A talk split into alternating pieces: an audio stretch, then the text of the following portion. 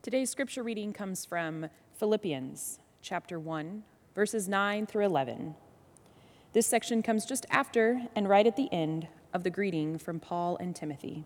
It reads This is my prayer, that your love might become even more and more rich with knowledge and all kinds of insight. I pray this so that you will be able to decide what really matters, and so you will be able to be sincere and blameless, blameless on the day of Christ.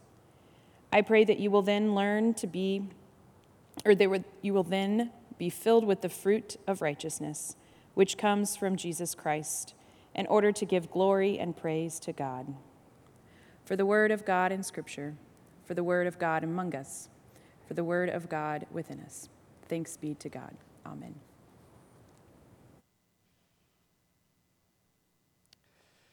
I want to start today's message by sharing a graph with you. I know, exciting stuff, but I'm a bit of a data nerd, and fair warning today, we're going to be talking and looking at several bits of data. Here's a Pew Research poll that was released in October of 2019 that showed millennials, and by millennials, I don't mean teenagers, I mean people be, born between 1984 and 1998. The youngest millennials are graduating college right now.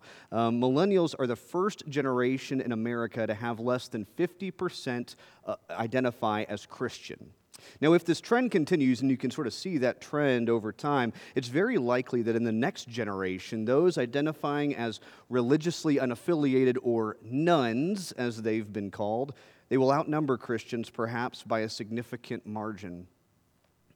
In his book, Quietly Courageous, the longtime church leadership guru Gil Rendle zooms out to that proverbial 30,000 foot view and acknowledges that we're experiencing an enormous cultural shift from being a convergent culture, meaning that people want to be like one another and belong to organizations where they can find a sense of identity. Uh, think about the norms and the memberships to social clubs that dominated the mid 20th century. We're shifting from a convergent culture to now a divergent culture, meaning people desire to be distinct and independent. Diversity is more celebrated than ever before, and ongoing membership to established organizations is simply not valued as it once was. So you add this cultural shift on top of the decline in identifying as Christians, and it appears as though Christianity and the Christian church in America is headed for a return to the kind of cultural landscape found in the earliest centuries of our movement living as a minority faith in a diverse and increasingly divergent culture, even as Christians in America continue to call this land home. We're in the second week of a series called A Generous Life, and uh, we've been inspecting and we will continue to inspect Scripture and our lives as we consider how God is leading us to live generously as individuals and as a larger beloved community. Last, last week, we opened the series by unpacking the recent events in our nation, and we found wisdom in Jesus' teaching you know a tree by its fruit. This week, let's turn our attention to the church. By that, I mean the church universal, the church in America, and also the church here, the people in place called AUMC. I want to share some of what I see on the horizon for both knowing what we know about the broad trends, and, and, that we have two basic paths before us in this divergent culture and the declining faith. The first path is a natural reaction for many to become protective and defensive and to wish for a return to the booming Christendom of the 50s and 60s and 70s. Or maybe simply a return to life in what felt normal in 2019 pre pandemic. It's a path that, that fears loss in the traditional sense and, and is a path ultimately driven by retaining what feels like ours rather than opening ourselves up to what God may have and be offering us. Now, the second path is a harder one to choose, to, to deliberately lean into the disruptions that we've been experiencing for decades as a country and more recently as a result of the pandemic to release ourselves from the throne of cultural dominance and instead to return not to the might and power of a previous generation, but to the humility and passion and authenticity of the earliest days of our movement, the days when the Apostle Paul wrote a letter to the church plant of new believers in Philippi that would later end up enshrined in our Bibles. Essentially, this second path is one of generosity, of open minds and open hearts and open hands, gratefully following God where God would lead us. The author of our text this morning, the Apostle Paul, and I never want to assume that anybody here knows what I'm talking about. The Apostle Paul was arguably the most influential early church leader. You know, Paul was a first century Jewish zealot, famous for persecuting Christians until one day he met the Spirit of Christ on a dirt road and he felt called to follow Jesus and to help lead this wildfire faith movement, this Reformation movement within his Jewish tradition. He essentially became a church planter and consultant of sorts, coaching fledgling Christian communities throughout the Mediterranean region, the cities and towns of the Roman Empire. Now, Philippi, by comparison, was a rather small town, only about 10,000 people, and it was largely agricultural, but it was thoroughly Roman. And by that, what I mean is, is that the people knew nothing, the Philippian people knew nothing of Paul's Jewish tradition. Their beliefs would be as varied as the crops that they planted. So Paul writes this letter as he's imprisoned, perhaps under house arrest, in fact, awaiting eventual execution at the hands of the Roman government. And this letter serves as a clarion call to the church holding in tension both unity and diversity by rooting themselves in Christ's example. Now, as AUMC, knowing that we are called to be a diverse community where all truly means all, and, and where we claim a vision of becoming, and I quote, a creative, constructive, forward leaning Christian community committed to becoming more like Jesus. Do you remember that vision statement? And honestly, in a season that feels just a smidge like house arrest, let's look closer at Paul's opening words for the Philippian believers.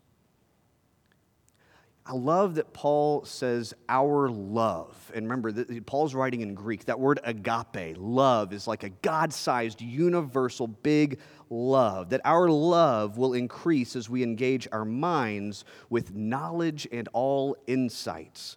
The more we connect our heads to our hearts, he says, the further God will take us. Barna B A R N A, Barna Institute, is a research and statistics group that studies trends in church and faith in America. In a report that they titled State of the Church 2020, they shared that roughly half of Christians say a growing number of people they know are tired of the usual church experience. Roughly half. The way that church has been, regardless how effective it may have been in decades past, simply is not as compelling a community for people today. Last week we talked about when Jesus says, You know a tree by its fruit. He was essentially saying that by examining our lives, we can see the state of our faith. That will lead us to self reflection, to be sure, but it can also lead us to examine the tree of the church, and perhaps importantly today, to do so through the eyes of those who don't call the church home.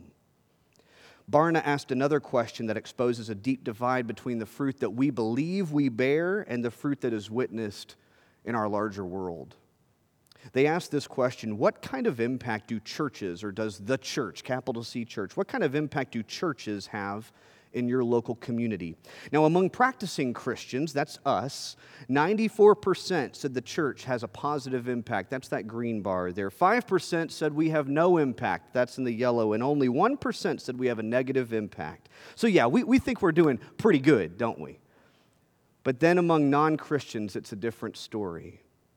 Only 43% said the church has a positive impact. 39% said we have no impact, and 18% said that we have a negative impact. My friends, one in five people who are not Christian believe our communities would be better off without churches. Another two out of five believe that it would make a lick of difference if we existed or not. Now, now, I know that correlation does not equal causation, but do you think this might have something to do with why people are increasingly not attracted to church? Now, as the relatively new guy here at AUMC, I got here only in July. I want to affirm that I believe if we were to poll the people around us here in Richardson and far north Dallas, I trust that our positive impact is felt. I can say that with confidence because of emails like the one I received this week from a local resident. I want to read a portion of it for you now. They introduced themselves. They said, We're two long term queer residents of Richardson, one of us born and raised. And even though we've been quarantining, we always remind each other of your uplifting and kind signs. Gotta love that sign, don't we? We miss them a lot. Definitely one of the best parts of driving around. Then they went on to say this, and I want to put this on the screen. I want you to read this and hear these words this morning. Thank you for putting points of light in our lives over the years and in others. If we were ever to feel safe attending a church, it would be yours. Now, that felt good to read. I trust it feels good to hear. But here's my challenge for us moving into 2021 and beyond. Let's triple down on putting points of light throughout our world through word and work into our larger communities, wherever you call home, because I know that not everybody with us this morning online calls Richardson and North Dallas home. As a congregation moving towards greater generosity and knowing that people are looking for something unexpected, something that makes a positive impact, what could happen? If we approached our communities with open eyes and open minds and open hearts and open hands, until the day that five out of five people could say, Our community is better because AUMC is here. So Paul goes on to say this. I pray this, he says, so that you'll be able to decide what really matters. And so you'll be sincere and blameless on the day of Christ. I pray that you will then be filled with the fruit of righteousness, which comes from Jesus Christ in order to give glory and praise to God. Now, there's that word again. Did you hear it? Righteousness. Righteousness. This word has become an old friend to us in recent weeks. The root word is this Greek word dikaios, which is essentially, it means to be as God intended. Dikaios. It applies to this personal sense of righteousness, living a life that is born of loving God and loving neighbor. But it also applies to creating righteousness, or we could call it justice, in our larger world, so that all of creation is living in God's love as well. Paul says that we can, when we connect our head to our heart and our hearts to the Spirit and one another, we'll be able to discern what really matters, which ultimately is those things that bring about greater righteousness and justice in ourselves and in our larger world. One of the things I love about AUMC is our forward leaning identity, that phrase that we use in our vision statement. Now, first of all, I just love that we made up our own phrase. We made up this phrase, forward leaning, to describe a church where our theology is biblically sound and yet open to conversation and leads us ultimately to social witness, even though I'm personally still campaigning for the use of Justice Unicorn. But that's just me. I'll leave that there for now. Now, second, I love the phrase forward leaning because, as a part of our vision statement, it names our desire to be on that cutting edge of God's kingdom work in the world, that justice component of dikaios. We want fruit of righteous justice that Paul describes to be a primary driver in our work together. Barna released a new study in the summer of 2020 called Where Do We Go From Here? Focused on the specific topic of racial justice and reconciliation. Now, one specific question jumped out to me as I look with curiosity as to where God is leading us from here and to next year and beyond. They had asked a series of questions regarding people's understandings and beliefs about America's history of systemic racism towards African Americans. And here's the question that they asked eventually How do you think the church should respond to the African American community in light of our nation's 400 year history of injustices? How do you think the church should respond? And then they broke the answer down into four generational uh, categories there's the elders born before 1946, and then boomers born between 46 and 64, Gen X born between 65 and 83, and lastly, millennials born between 84 and 98. And the people answering, they, they had several choices of answers, and they could pick more than one. They could pick nothing, lament, repent, personal or pursue restitution, heal the damage, and lastly, I don't know. Now, the three most popular answers across all generations were nothing. What should the church do? Nothing, I don't know, and repair the damage. But it's the trend in those answers that is incredibly interesting. Before I share this graphic, I want to be abundantly clear about something. I am not sharing this to cast any judgment or to argue that one generation is better than another. I am tired of that conversation, aren't you? I also know that many of us don't feel at home in whatever generation we may have been born into. Trust me, I understand that. I share this data because it's a snapshot of reality, a broad brush, sure, but a snapshot of reality nonetheless, and it gives us a window into how the Spirit may be moving from one generation to the next. Okay, so with all that being said, here's what they found. Now, the first response nothing. What should the church do in response? Nothing. Here's the answers tracked over generation. You see it moving from elder to boomer to Gen X to millennial. The second response, I don't know, tracked the same way. Once again, elder, boomer, Gen X, and millennial. And then finally, repair the damage as a response. Again, moving from elder through millennial. Now, what does this tell us? What does this data tell us? First, and I don't want us to get completely bogged down in data sheets this morning, but, but I've studied quite a bit of Barna's findings, and I know that while this was in response to racial injustice, similar answers would be given on a number of social concerns, including climate change, corruption, pollution, and extreme poverty. The same kinds of trends exist. Second, what it tells us is that we have a clear generational difference in what we believe is the church's role in response to social injustices. Now, maybe we felt that here at AUMC as we've taken significant steps in recent years to address social justice as a congregation. Or maybe you sense this within your own family or within your friend groups. Has this proven true for you? Now, remember that Paul's hope for the church was unity, not uniformity. And he knew that disagreement was all but certain within the Christian community. The key to moving forward in our diversity brings us to the third discovery in this statistical snapshot. The third thing this data suggests is that younger generations have been moved by the Spirit to see the church as a primary agent for bringing justice into the world, and that will only increase. We can see the trend line with our own eyes. And I'm confident that churches like AUMC, who, as Paul says, with all sincerity and unashamedly proclaim our desire to generously lean forward into the kingdom building justice work of God, churches like that Churches like us will only become more attractive to younger people looking for a church just like that. I'm grateful that we are generous in our willingness to speak up and act out on behalf of justice here at AUMC.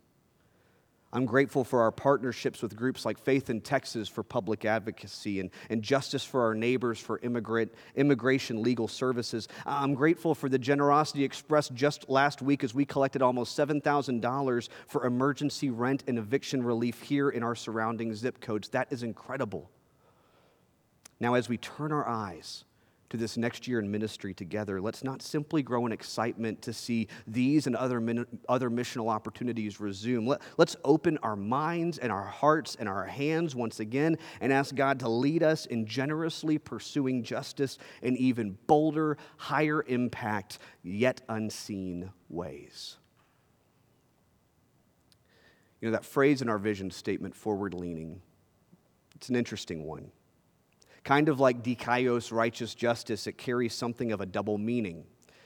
There's more than one way to be a forward leaning church, is what I mean. On, on the one hand, it means the justice work that we just talked about, but it could also mean the way we go about being church.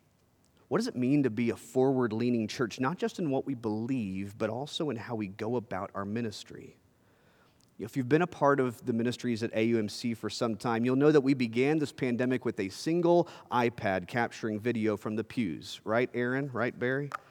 We, like so many other churches, had to dive headlong into the world of live streaming overnight.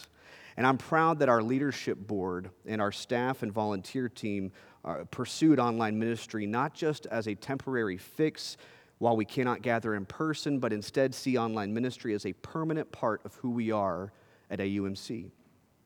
For decades, we've been known as a warm and loving Christian community at the corner of Coit and Arapaho, with a big heart for the surrounding Richardson and North Dallas neighborhoods. As we move into this next year and getting back onto our campus and inside our building becomes possible once again, our leadership is going to be working to ensure that AUMC continues that legacy for those who are able to gather here in our building but also for those who gather through online ministry, through worship classes, small groups, and so much more. The question we've been asking as a leadership team is this Is it possible for someone to be a part of the AUMC family even if they never, ever set foot on our physical campus? Now, that might seem like a crazy question for those of us who have called AUMC home for many years, but it's a question we have to hold on to as we step forward in faith. During this online only season, did you know that over 30 new families have begun to participate in the ministries of AUMC? We have folks joining the church next week, and they've only ever known us online.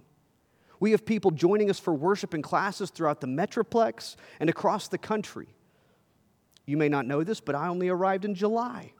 And I have yet to see a Sunday morning service take place here in our sanctuary. And do I feel like a part of the AUMC family? You bet.